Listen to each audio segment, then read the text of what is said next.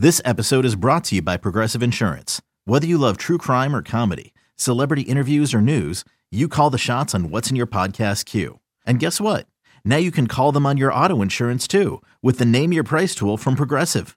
It works just the way it sounds. You tell Progressive how much you want to pay for car insurance, and they'll show you coverage options that fit your budget. Get your quote today at progressive.com to join the over 28 million drivers who trust Progressive.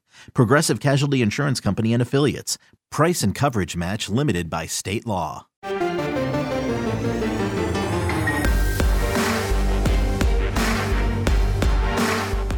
You've discovered your link to GoPowerCat.com's PowerCat podcast. Now, here's your host, GoPowerCat.com publisher, Tim Fitzgerald.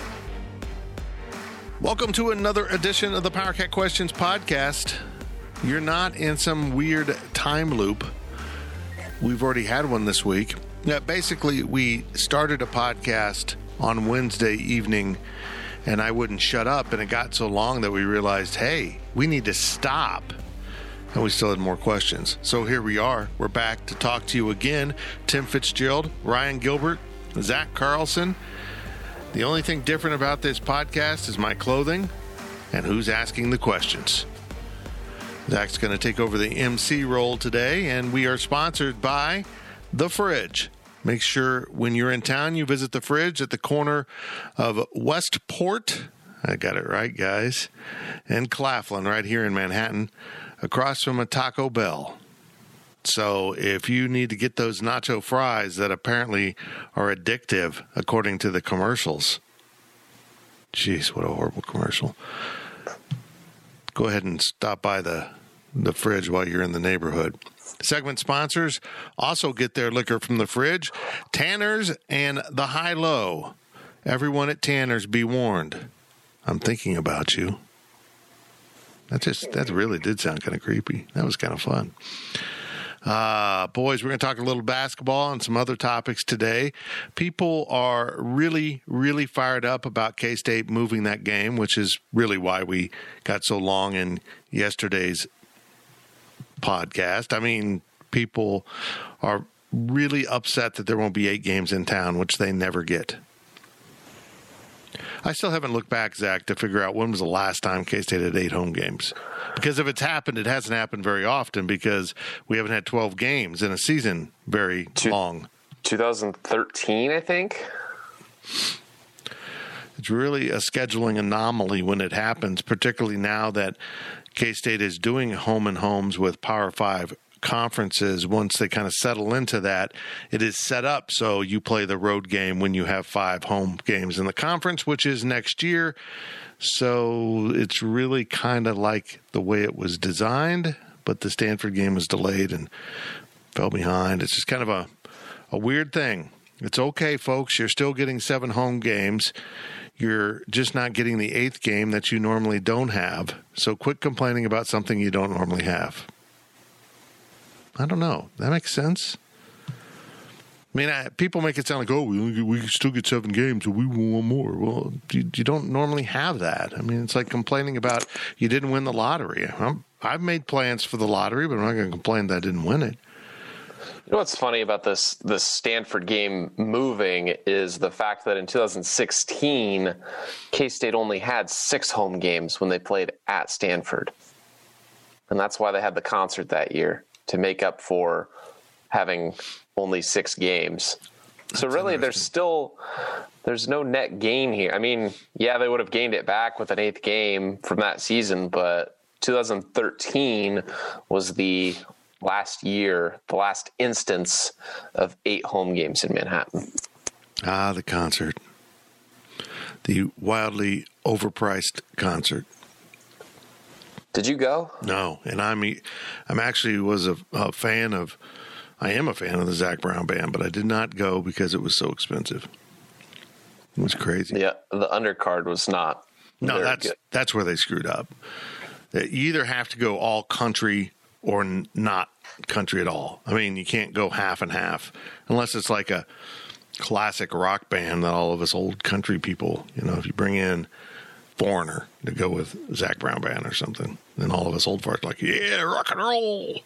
I don't know. I'm, I don't mean to belittle people who are upset about it. I I just think uh, we're in a age now where we have to have a reaction. We just if something isn't exactly the way we hoped,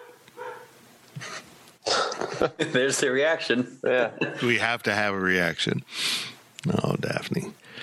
I'll be honest here. Nobody really benefits from a home game more than me. I don't want to travel. I don't want to pay for you guys to be in hotel rooms and, and drive to Dallas slash Arlington.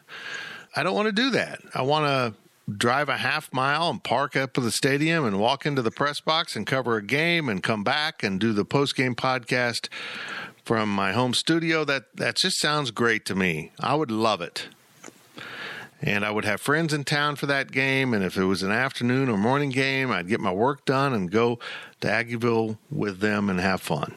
I understand the beauty of a home game. The funniest thing to come out of all this was I realized that that Mississippi State game was so traumatic that I have forgotten it. I totally forgot that they just played Mississippi State. I was thinking Auburn was the last Power Five. I had blocked that from my memory because they got thumped so bad that day. Wow, we really did. Yeah. I didn't even think of that until you just said it. I know. It's like it was a it was a trauma that all of a sudden we recovered a memory. It's like, oh yeah, that did We come, happen. and we forgot that they went to Mississippi State and won. Yeah, that's uh, weird. Weird. Oh well, we're all here. We're ready for your questions from Wabash Station, and I'm going to turn it over to Zach. First question of the podcast from Win the Dang Day 2001. I don't know why I said it out loud. It doesn't say it. It uses the letters. Anyway, from what are your thoughts on the transfer of Julius Brents? I'm a little surprised they took a corner. Maybe he's going to be a safety. They lost a lot of safeties. Talked to Ryan Wallace about it. It's like Justin Gardner size at corner. If that's what he's going to play, it gives you some really nice depth at corner. I find it interesting that all of the portal guys so far have been on the defensive side. Hey, hey, What? next question. We'll get to, we'll get to that. Okay. Uh, Slow down. I don't know. I don't know what the questions are, so I'm getting in trouble for stuff I don't know about. But um, I I like him. I, I could tell that Kirk Ferentz was upset by it, uh, which is a good sign. He you know he knew he was losing a pretty good football player, but uh, I just want to see him play, and uh, I'm a little surprised that they've taken uh, you know guys in the secondary like this. Th- these weren't the positions I was banking on, but I can't talk about it now, or I'll get in trouble with Zach. I don't want to get in trouble with Zach. Yeah. Uh, from Estonia Cat, through the transfer portal, K State has picked up Charlotte defensive tackle Timmy Horn, Louisville defensive back Russ Yeast, Utah State linebacker Eric Munoz, and now Iowa defensive back Julius Brents. That's 4 0 for the defense. Is there any reason for the imbalance so far? And especially when there's a black hole at wide receiver, do you think it will even out over time, or is the staff confident that they already have offensive answers on the roster? I wouldn't describe it as a black hole. I mean, it's not like you're you're uh, passing the ball to James Harden. I mean, that's a black hole. You just never get it back. Uh, I am surprised, and and probably here's what's causing this: is that coming to play for Chris Klieman is an easier sale on the defensive side because he's known for defensive football. It's hard to find a defensive head coach. It is becoming more and more rare to have a defensive minded head coach. And so, if you feel like you've been in a program where uh, not enough attention was paid to defense, which I don't know that any of those really fit that description, you might be more interested in finding a head coach like Chris Klieman. I think they will get offensive transfers. They just haven't come in any particular order than here's the guys that wanted to come right now. If that makes sense. These are the guys we locked down. I think they'll get a receiver for sure, and they seem to be looking for tight ends. But I also don't think they're going to just take someone to take someone. I think at linebacker, they took someone for depth, period. Maybe defensive tackle, too. Um, I haven't watched his film, but I, my sense is we need more bodies at those positions. And I maybe they feel like at receiver, while they're uh, struggling a little bit. Maybe they feel like we have depth, but if we can find a frontline guy, a guy that can come in and really add to our playmaking ability, we'll take it. Uh, I think we'll see the same approach at tight end. I think they're not done. And I kind of laugh how whenever we'd ask Chris Klieman about the transfer portal, he would be like, well, we're a developmental program. So we don't want to really lean on that. And I'm like, lean on it, man. It's a weird year. You lost a bunch of guys in the portal, and here they are. They're realizing we've got to take guys the, from the portal, which is a really solid move, particularly if they're a one and done senior, which some of these guys aren't.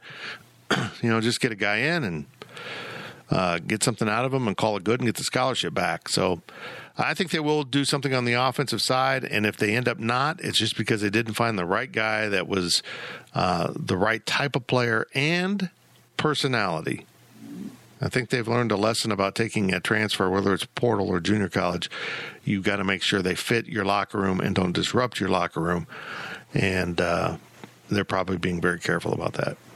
The last part of what you were saying, Fitz, I, am totally with you. You know, um, we've talked about it a bunch here on the podcast and on Wabash Station. You, a lot of these players, there's a reason they're in the transfer portal. I'm not saying that they're bad kids or anything like that, but like you mentioned, Fitz, the personality issues, they've got to be the right fit for Kansas State. There's a reason they left their previous program, so you shouldn't be quick you know, to jump on anyone simply because they're a good athlete. If they're not going to be a good fit for K State, don't bring them in, period. Yep, that's exactly it. You got to make sure they're the right kids. And they just have to find who fits. They ran into trouble this year because they had some guys that they uh, had taken for other reasons, and they didn't really mesh with what's going on in the locker room. You screw up your locker room, you screw up your team. So they are going to probe around and it, almost strikes me while they have guys from Iowa and Louisville Power Five programs, that they tend to like guys coming up through the ranks a little bit more. That maybe those guys are in the portal because they feel like they need to go up a level to achieve what they want to achieve. While Power Five guys are probably in the portal simply because I didn't get enough playing time, I didn't like this, I didn't like that. And maybe there's some guys that get in the Power get into the portal out of the Power Five that are like, well, I'm not going to play much at this level. Maybe I should step down. So that excludes K State from that group. Just got to find the right dudes. And uh, they seem to be very careful right now about making sure they find the right guys. From Ite Bibi, who coaches the post players here? Is Bradford getting enough coaching from our coaches? Does he have staff and team members to practice against to improve his post play for Big 12 games? You know, I'm not real sure who's handling the post right now. I mean, you've got Jordan Henriquez on the staff. He's not supposed to coach, but you know that goes on. This is a time when we're not around the staff enough, so it's kind of made it a little bit difficult for us. But I actually think he's at an advantage here because he actually does have other competent big men in practice to work with. And I have seen Jermaine Henderson talk to him on the bench, but uh, I'm not sure that means anything. Uh, it would seem like since Jermaine replaced Brad Korn, who did coach the big men, that that might be what he handles. But like I said, Ezeagu can play. I mean, he's is he a all American? Heck no, not all conference, but he runs the floor and blocks out and rebounds and sets screens. So he's he knows what he's doing. Um, Carlton Linguard is struggling with some stuff, but at least he's long and athletic. That you have that in practice. I mean, most seven footers that are of the stature of Bradford don't have a similar player in practice. Not many programs have two guys built like that. Not many programs have two really good post players to practice against each other either. So um, I think he's going to be fine. I, I think what he needs to do is what he's doing right now. He's going up against guys in Big 12 games. And what we're seeing is his problem isn't going against bangers. He seems to hold his own against other big guys who might be of light quickness. He has struggled and got into foul trouble when he goes against quickness that might get around him. So he reaches with his hands and you know sticks a leg out, whatever he has to do to kind of slow him down. Um, and that is those are habits he's got to break, and that just takes some time, and he'll get there. Uh, one of the things I've been really impressed about is he he has so many things he does extremely well. The way he scores around the rim. He's very emphatic about his dunking, but if he doesn't have the right angle on the dunk, he puts it up off the backboard and protects his protects the ball with his off hand. It's really impressive. He's been well trained in some of these basic things that honestly big men don't do. They they catch the ball and then they want to put it on the ground and bounce it, and that's a mistake. And then they want to go up with it without really trying to protect the ball. That's a mistake. He seems to handle himself pretty well. I'm I'm encouraged. He's just got to learn to stay out of foul trouble. Just got to play proper defense and learn when you can get away with some of the things he needs to do in the post, which are fouls, but they don't get called, and when he needs to uh, just kind of surrender the bucket. I got beat. I'm going to have to give this one up. So there's a real balance in there he has to learn. Bradford's, uh, we've talked about this a lot, but you know, or, or Linguard, neither of them have really played any Power Five basketball before this season. So coming in as a freshman, I'm not trying to make any excuse for, you know, not only this team, but but just Bradford individually. But you know, he hasn't gotten much. Um, to go against, and as Ezeagu and Linguard get healthy, as Logan Landers comes in next year, he's going to start to get more and more reps in practice because we look at the Fort Hays State loss and stuff like that. I mean, these games they're playing, they didn't even have exhibition. These were their first go arounds, you know, with live basketball. So I think the the trajectory is going in the right direction for Bradford. Uh, I don't think you mentioned Coach Southwell. I don't know. Again, we don't really know much, but I mean, Henderson's not necessarily a, a big guy. Neither is Lowry. So Southwell played the four at K State. Maybe he's coaching up Bradford. I'm sure Jo.'s gotten in there as well. But I mean, overall, I'm not. Um, I'm not panicking. I know that that's not what the the question's asking. Um, but I I love where he's going. He's just got to stay bought in, and if he does that, he'll he'll have a good future at K State for sure. Also from Attain BB, what could be done to have a quality recruiting class like 2020 every year? Well, the numbers when you have what seven or eight players leaving from, from last year, you're going to have a pretty dang good recruiting class. So that can't happen every year. Um, and it goes back to what we always talk about. You can't have the turnover and, and the issues and the bad eggs and everyone leaving.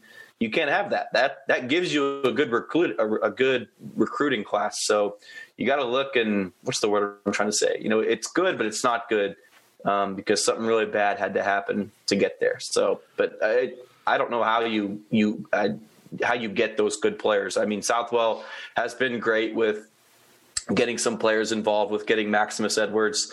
Um, you, you got to focus on recruiting. I don't know facilities. I don't know if that's what the question's really asking, but Fitz, you would know more about that, you know, than I do. I don't know what it takes to really get a young athlete to come to Manhattan, really. Well, you nailed it. This is just such a an anomaly that you would have this number of players open, and it comes from mismanagement of your roster and picking the wrong guys. Getting back to the same thing we talked about, the transfer portal on the football side. You ended up with some guys that didn't mesh together well in your locker room, and you, lose the locker room, you lose your team. We've seen that now twice with Bruce Weber, um, and this is not ideal to be in this position, but I credit the coaches for having a nice recovery, not being a program that gets one and dones or really high profile guys to go out and find impact players as freshmen to come into Manhattan, Kansas is a job well done. So they've they've kind of fallen down and gotten up gracefully, and you don't want to fall down. Uh, ideally, in basketball, you'd have three scholarships a year. Once in a while, you'd hop up to four.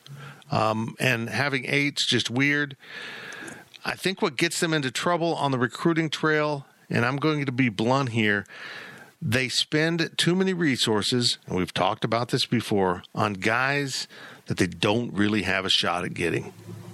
I mean, that's not to say they shouldn't go after those guys. They know, uh, they need to learn when the answer will be no. And I'm going to stop uh, trying to hit on you, so to speak, if you're not returning my texts and I don't feel like you're sincerely interested. If you've been investing a lot of time in a kid and you don't make his top eight, then you just lost a bunch of time because being in the top eight is pretty meaningless anyhow. Top two, top three, maybe even top four with the right kid. But if you can't make the top eight and you don't realize you're not a, a player for his top eight, wow, wow, that's your time on the recruiting trail is a resource and they squander so much of that resource and then they end up honestly maybe taking some chances. I thought the lesson they would get out of this is is to really have the the groundwork done with recruits so that you don't have to take so many chances. I, th- I, think they do. Really, it's not about the number of guys. They did a great job of building relationships that ended up into commitments. And maybe Maximus will be a great player, but I just kind of feel like that's someone uh, you probably could have gotten a better player if you'd picked your fights better. And that's someone that is going to have to develop.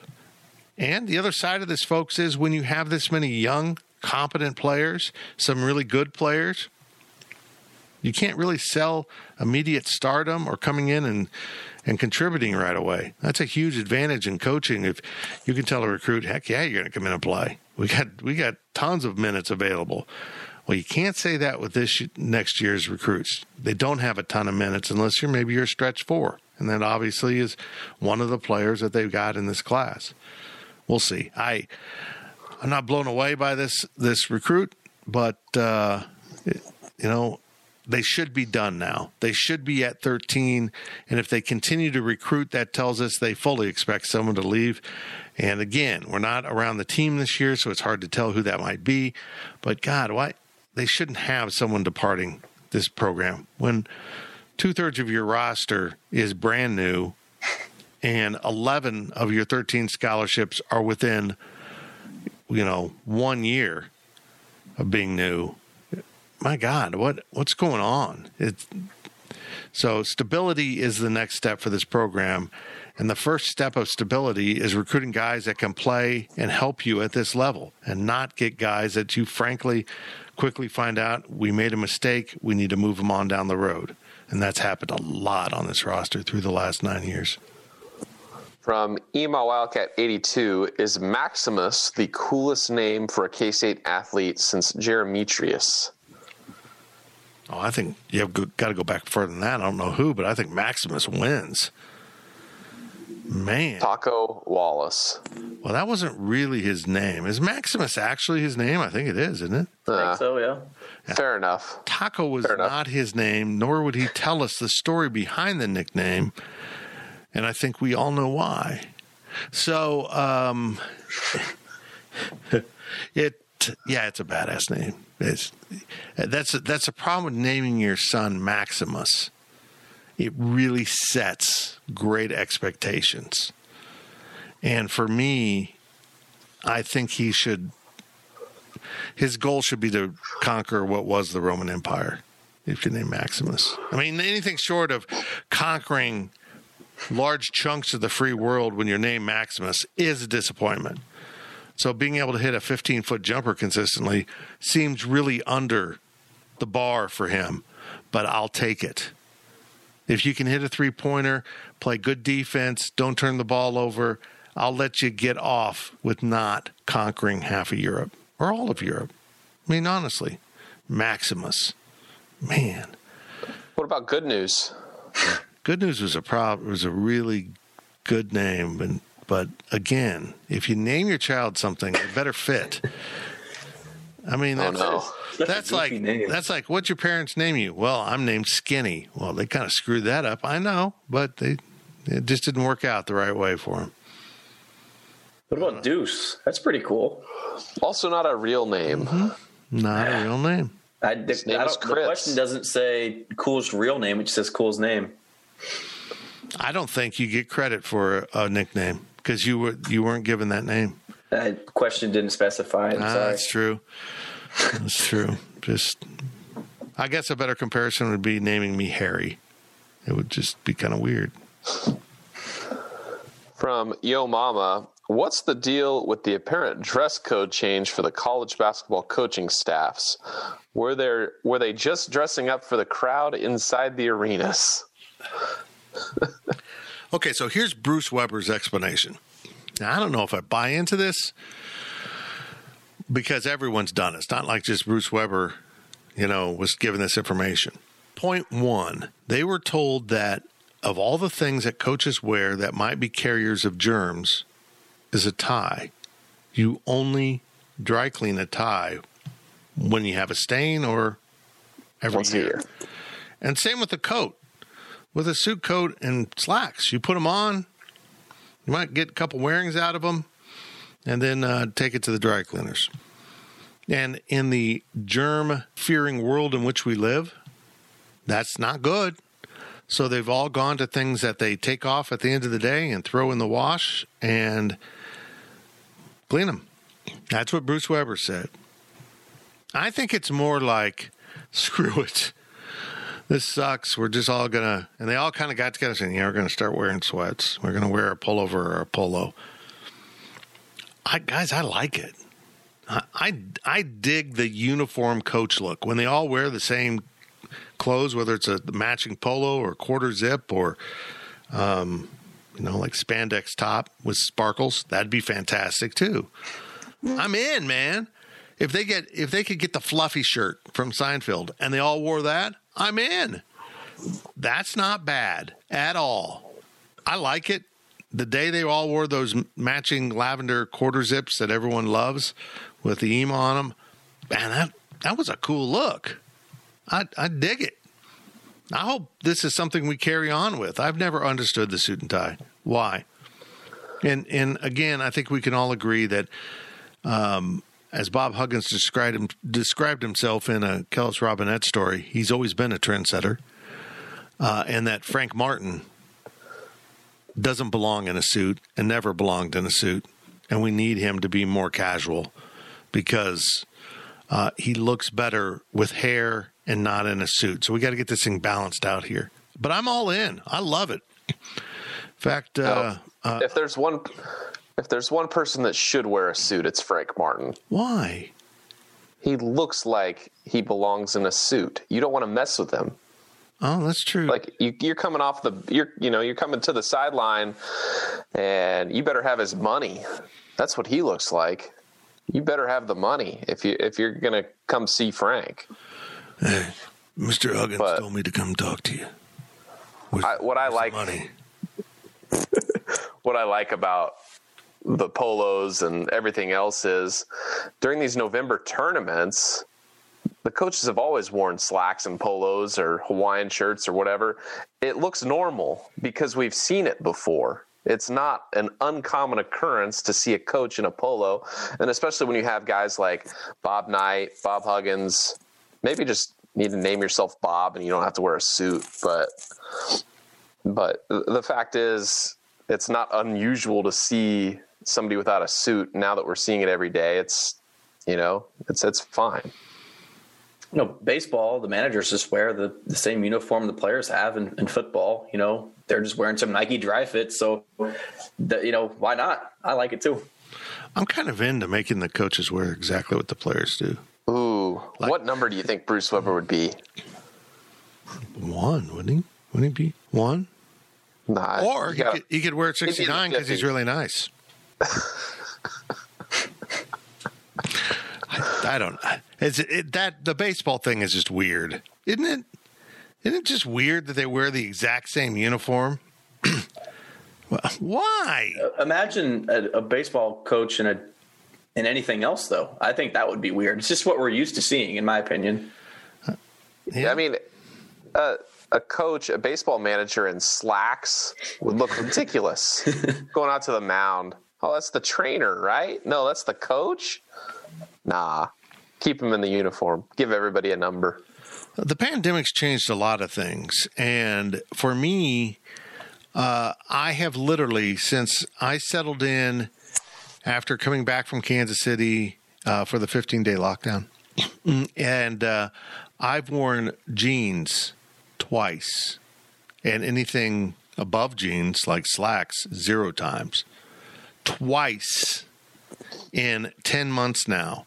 It has been sweats or shorts every day. And I got to tell you guys, I like it. I like it a lot. It's that I've given up on life look that I think I'm going to just settle into post pandemic. Coming to a press box near you, Fitz in sweats. Ah, screw it.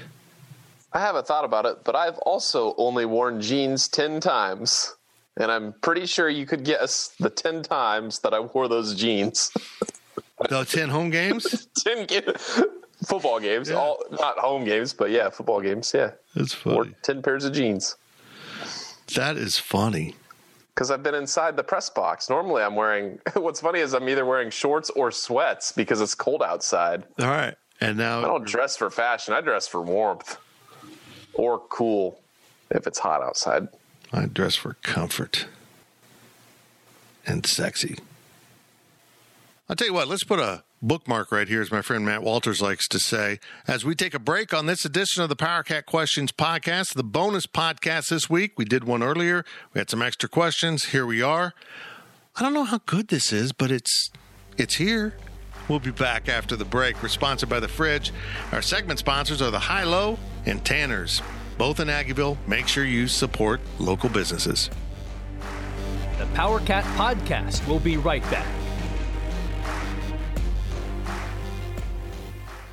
Introducing the two-way V4, where groundbreaking fuel cell technology meets fresh foam cushioning for the ultimate performance. With fuel cell, each step feels explosive, delivering unparalleled energy return. Paired with fresh foam, experience maximum comfort throughout the game. Its lightweight textile upper offers support and breathability without sacrificing agility. Whether you're hitting the clutch shot or locking down the opposition, the two-way V4 gives you the tools to play at a high level. Learn more and purchase the two-way for yourself at newbalance.com. eBay Motors is here for the ride. Remember when you first saw the potential?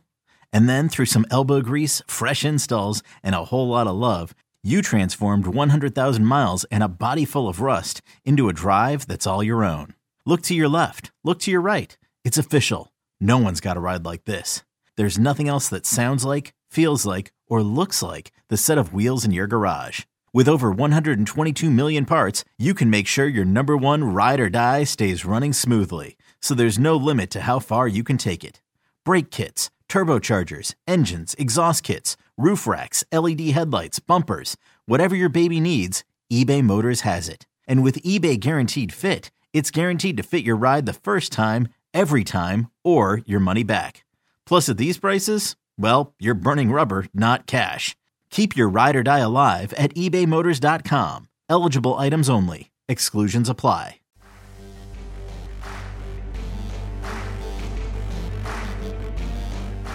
We now send it back to the Power Cat Podcast. Welcome back to this bonus edition of the Power Cat Questions podcast. We decided to do two this week. We really had enough questions as it turned out for one and a half. This is the half with two halves in it. But we have one final question from someone who's a little bit disgruntled with me. And it's an interesting question, so we'll get into that. Remember, we're supported by the Fridge, High Low, and Tanners. Please frequent local businesses in Manhattan or wherever you live. The High Low and Tanners get their alcohol from the fridge, so should you when you're in town. Make sure you are helping out all of those small businesses that are struggling so much right now. I'm glad they've been alongside us for a while. We might have some changes coming to the sponsorship realm, but uh, things come and go, and we will see what about that later. But now let's get to that final question. It's Fitz and Zach and Ryan Gilbert, your usual trio. Zach, who's emceeing this one, take it away. All right. Last question of the podcast from Riley Gates. Congrats, Riley. Oh, Uh, does Fitz regret voting Breece Hall over DeVonta? He just he didn't put the last names here. DeVonta Smith. DeVonta Trying to mess Smith, right? Yeah. Classic. I, I didn't really. I don't really pay that close. I didn't pay that close attention to it. After watching the national me to- title game, yeah. It's probably embarrassing for me to admit that, but DeVonta Smith uh, for Heisman. Does Fitz regret voting Breece Hall over DeVonta Smith for Heisman after Monday night? Yeah, I do. And and and Riley says, hint, I think he was crazy for doing it in the first place. You voted him second, right? yeah. And That's not that big. One point. It's not like I left him off the Riley, ballot. get get your get your knickers out of a twist. it's fine. I, you know, I'd watch Alabama, and they were. You could have filled out your entire ballot with Alabama offensive players, mm-hmm. and not been crazy at all. But no, I, I wasn't really sold on anyone. As I, I said at the time when my ballot was due, it was a really tough year. I didn't feel like we had enough intersectional games, and you know, I. But yeah, after watching again, it's because it was an intersectional game, and we got to see him against other opponents. watching him go up against four and five star recruits at at corner for Alabama or for Ohio State, and they couldn't even. They had no chance. The guy's open all the time. Uh, someone did you see his comment? He kind of bit the head off of a media member when they asked him about being open throughout the game and how easy it was. And he said it wasn't easy. I mean, they were he he had to work for that. But he makes things look easy because he's such an extraordinary athlete and he uh, has such good fundamentals. He could get off the line without even being touched because he was so quick and but could make such a move. Yeah, I do. I, I if I had the ballot back to do it post all football, I probably would reverse those two. But that's not how the Heisman works. You don't get to vote until you the votes go in before the season's over. It's just kind of stupid when you think about it. So, um, yeah, I don't regret voting for Breece Hall. I, I just uh, at the time from what the information I had in front of me, there there was so much distraction with Alabama. I'm just proud of one thing. I didn't vote for a quarterback. Yeah. And I mean, my ballot, um, and I'm just so bad. I'm totally spacing off the young man's name at Texas San Antonio. I always vote a regional person third on my ballot. Um, you know, person I feel like deserves recognition for a good season. It's a third place vote. It really is pretty meaningless. I don't know what else, if he got any other votes than mine. But I like to do that. I've done it with K Staters and KU players in the past too. But should I, in hindsight, if with more information, voted for DeVonta Smith? Yeah. But I didn't have all that information. So there's, it's like I didn't know the end of the, the book. So I don't regret finding out what the end was by getting there. So I'm fine. Bruce Hall is special. He's really good. And uh, I think he was clearly the best running back in the country. And I think as we found out, the one thing we found out through the playoffs, bowls, postseason, whatever, is that Big 12 played pretty good defense this year. And yet Breece Hall was putting up the numbers he did. That tells you a lot. See, I think putting a UTSA player at third is more of a disservice to your Heisman ballot versus putting Breece Hall at one and DeVonta Smith at two. Like I just I don't I that's it's just a if Riley's preference. if Riley's going to get upset at something, or if anybody's going to get upset at something, at least Breece Hall was a solid college football player on a national stage. I don't want to undercut, you know, the UTSA player that we have no clue who what his name is. Apparently, I'm just so bad with names. It's uh, but like I'm saying here, Sincere McCormick. Sincere McCormick. yep. Sincere? Sincere. I don't wanna- No, really. I, sincere McCormick. I don't want to discredit his season at all, but the third place vote there is a throwaway vote. I at least DeVonta got two points from you versus three. Yeah. Um, at least you had him on your ballot versus the rest of the finalists that you did not have on your ballot. So you were close enough. It's the Heisman vote. You don't get to vote one person, you get to vote three and you get to rank them. So you Sincere had 1,345 yards and 11 touchdowns in 10 games, second leading rusher in America behind Breece Hall. And Dave Campbell's magazine down in uh, Texas, which is highly, highly respected.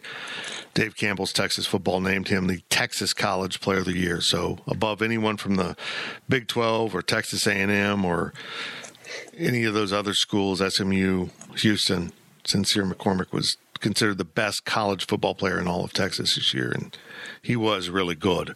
He's just got a weird name. I can't recall it. How about this? Sincere enters the transfer portal. Oh, I got it. And then he comes to K State. He's a wide receiver, and then he wins the Heisman. And all these questions just come together. I like it, and he has a better name than than Maximus. Yeah, and, yeah. I forgot that part. Yep. Yep. It's a beautiful Tie it all thing. together. No, yeah, I I think it's silly we vote for a third place guy for the Heisman. I just do. And really what that vote's about is who they get to invite to New York because they they tend to like at least 3 it wasn't it 4 this year that went to New York for the ceremony. Did they even go?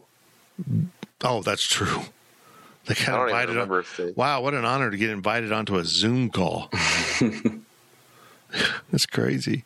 Yeah, it uh yeah, so I, I just I'll think it, I, I I put years ago I put Tony Sands on my ballot, a KU running back, and I just I like to tip the hat to someone within the region. And honestly, reaching down to San Antonio was a stretch, but I, I didn't feel like there was anyone on K State, shockingly, or KU. Um, I was already using a vote for Iowa State, so maybe I should have just abandoned that. But uh, I, I didn't like this year's list of players, in part because uh, we didn't have a full schedule. You know, some teams are playing seven games, some playing teams are playing ten games. Some teams had an out of conference game, other teams just played within their conference, which is very incestuous. You know, you, you just don't know how. Maybe the coach is really good at scheming against the opponents he knows. So it just got to be really difficult. And and the thing that turned me off about all the guys at Alabama is I watched Alabama play and it was just so clear that they were so much better than everyone else. The line is better. If you got a great running back, the quarterback's better. If you got a great receiver, the quarterback's better. Man, the only thing I liked about Mac Jones at quarterback is that shirtless photo of him after the game. Did you guys see that? Mm. He should be embarrassed to take his shirt off in the locker room, let alone get his picture taken. He made Tom looks- Brady's photo for the NFL Combine look better. He has no he muscle, no muscle definition, and he's chubby. It was crazy. Are you saying he looks like James Harden? Have you seen those pictures? Oh, my God. With with his jersey on? Oh my god. James Harden looks like the old guy in City League basketball. I I can't believe anyone traded what they did to get James Harden. He's a tub right now. At least I'm Can a you tub, believe but I'm not an athlete. Can you believe that Brooklyn traded for him while Kyrie Irving is just AWOL in Yeah. Toronto What a mess. with Drake? Oh my god, he's going to be doing Nutrisystem with Marie Osmond pretty soon. Be one of his endorsement deals. Mac Jones, uh, don't take your shirt off in front of the camera ever again. If if you haven't seen it, okay, yeah, I'm bringing it up for the guys. I, I haven't seen Jones, but I saw a picture of DeVonta Smith, and he had like no muscle. Well, he's a receiver. I mean, he can be skinny, and you know what's mm-hmm. funny about him? They're so good that he wasn't even supposed to be the star receiver on the team. I mean, that's like uh, Sebastian Taylor having a, a season where all of a sudden he pops up and wins the Heisman, you know, and you're like, well, he wasn't even supposed to be the best guy on the team. Okay, and now, folks, uh, this is good podcasting right here, by the way. I'm going to share my screen with my guys. There it is. Whoa. Interesting. I don't know how you go through a college weight training program for a football program. Guys, do you see any resemblance to a pec muscle there? nope. I will just say there's one NFL quarterback right now that is possibly retiring that would fit that Mac Jones would fit in well with that team if that's the look they're going for. Can I take a guess? Yeah, go for it. Big Ben. Oh yeah. Oh yeah. That is Big Ben. It's If you told me Mac, if you told me Mac Jones played for Miami, Ohio, and he's been there for the last five years and he's ready to play in the league, I believe you. I'll take it. man, Uh, he looks like he wouldn't even make the the fraternity basketball team. he, he seriously, he looks like the guy that, hey guys, I'm coming out for the basketball team. Don't bother, Mac, man. You just party all the time. You're not good enough to play for us. I, I'll tell you this, Riley Gates. I'm happy I didn't vote for that guy for the Heisman. I would be filled with regret if I voted for that guy for the Heisman. Now, he plays pretty well, but when you got a receiver and running back like he does, it's a lot easier to be relaxed about things. Man, what a specimen. Uh, and I think it's the farmer's tan that really sets it off and says, hey, I can crush a beer can on my head.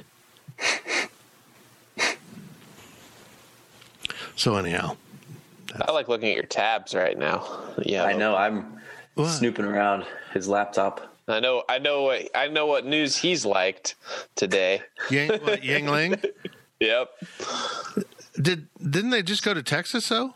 Yeah, that's what you were looking up, right? Yeah, but they were Yeah. the yesterday's promo was highlighting uh, their little moving graphic moved around Kansas, Missouri, Oklahoma, Texas, Colorado, and New Mexico. So I thought they were going to all of them.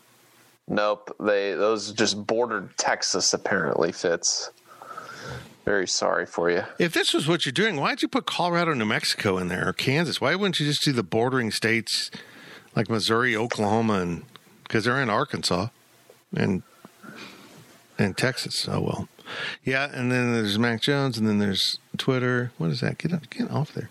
And then uh, daily delivery, and and of course Brookelynn Entz. That's pretty cool, man. Yeah. Pretty cool. I'm, First, first player to get drafted, I think, for Oh yeah. K State in the history of the program. She'd be the second pro. I can't think of the one that just left for Denmark. I think she's from Denmark, but she just signed with a one of the top teams That's in their really division. that's really nice for recruiting. You know, I mean to, to to be able to tell your area recruits that you've had someone drafted into the the professional women's league and they now have a Kansas City franchise that wants local players. That's just cool. You know what's wild to me about this new Kansas City franchise is that three years ago, Kansas City had a franchise, but they moved to Salt Lake City. Mm-hmm. And that team folded. So all the all the players and coaches, all the personnel from old Kansas City went to Salt Lake City. And once that team folded, all of those players are now going back to Kansas City just three years later. So it's technically a brand new franchise in Kansas City. It's an expansion team, but they have basically all their old players that they had from three years ago. It's not all of them, but there's there's a handful of, of, of players there that are definitely carryovers.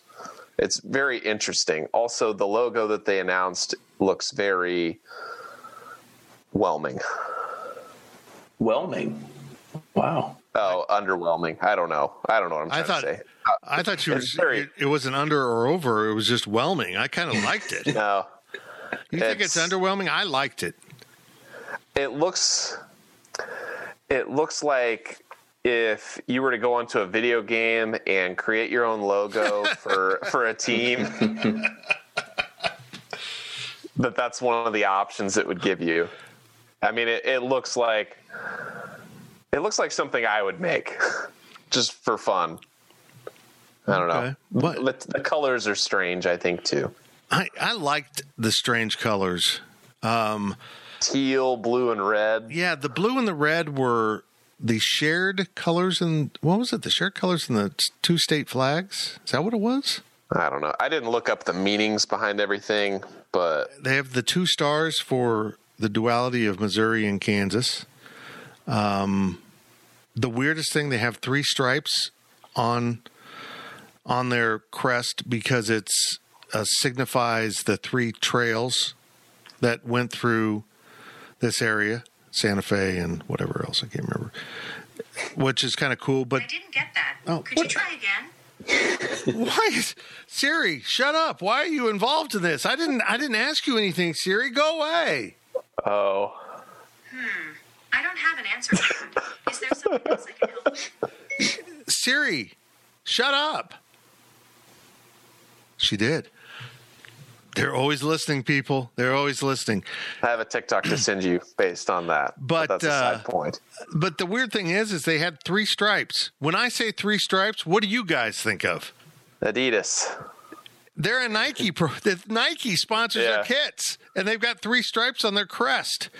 It's kind of weird. It's kind of like you know, it's kind of like the Patriots, how they have three stripes on their socks, but that's actually because they were an Adidas team 20, 30, 25 years ago. Never it was that. a yeah. It's weird. That was kind of what they were back then. But I don't like the I don't I just I hate teams that make these new designs and everything has to have some sort of symbolism behind it. Yeah. You know, you can't just make a, a logo look cool. And for something as generic as that, where you have to explain away design motifs and why something is the way it is, I'm not a fan. And I'm also and on soccer on soccer logos, I'm not a fan of using stars if you haven't won a championship. That's what the the stars are for championships. You put the star on top or wherever you want, but only after you win a championship. Stars are are not design things. Those are earned. Yeah, that's what people were really confused with. Because I, guess the the women's team won two championships. The original Kansas City team, I don't know, and so they thought I- that's what it was for. I'm not That's what it should be for. Uh, but it's I don't for Kansas and Missouri. It's anyhow. Uh, the big question I want to get since we've wandered into this weird spot because We're I, just talking I- to extend this thing. kind of feeling that way. But I, I do want to get your thoughts on this. The big question people had was, well, what's your what's your nickname going to be? And I'm like, have you learned nothing from Sporting KC? And that's that's what they are. They're Sporting KC. Uh, you know, soccer teams don't traditionally have a. They might adopt something as they go. Well, they haven't. They're still just Kansas City NWSL. Right. They don't have a. They don't have an FC yet. I mean, it's still unofficial. I think for, as far as what they're going to be called. Right. So, So, but here's what I what struck me is they were calling it their KC crest, the the logo, and I'm like, that's a if you need a name, I like it. I like it. which is funny because the logo looks like Aquafresh more than Crest. That's it for the podcast, folks. We're going to end on that note. We're shutting this thing down. We appreciate your questions from Wabash Station. I'm glad we could get out a second podcast this week for you. Uh, we will be back next week with the regular lineup of Insiders in Your Questions podcast. Plus, plus, I might have something bonus for you if you're really good, if you stay out of trouble. I'm still curious to know if they're going to play at Texas. They have not made a decision, apparently. But of course, the decision needs to be made only before they leave for Texas, and that happens on Friday. We will see. Will K State play basketball again this week? Stay tuned to Go Power Cat. How's that for a cliffhanger? My goodness, that'll drive the clicks. Wow. PowerCat Podcast. All rights reserved. GoPowerCat.com and Spirit Street Publishing.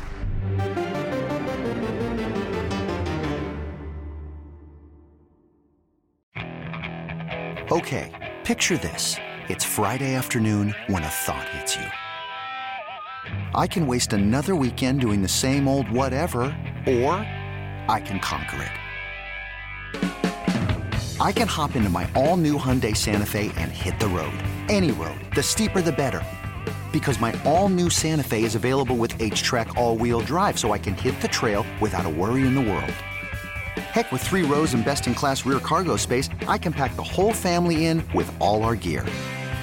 We've got available dual wireless charging for our phones, so we'll never lose touch with civilization, and we won't lose touch with the primordial power of Mother Earth. So, which is it? Waste the weekend or do something a little more epic? And conquer it in the all new Hyundai Santa Fe. Visit HyundaiUSA.com or call 562-314-4603 for more details. Hyundai, there's joy in every journey.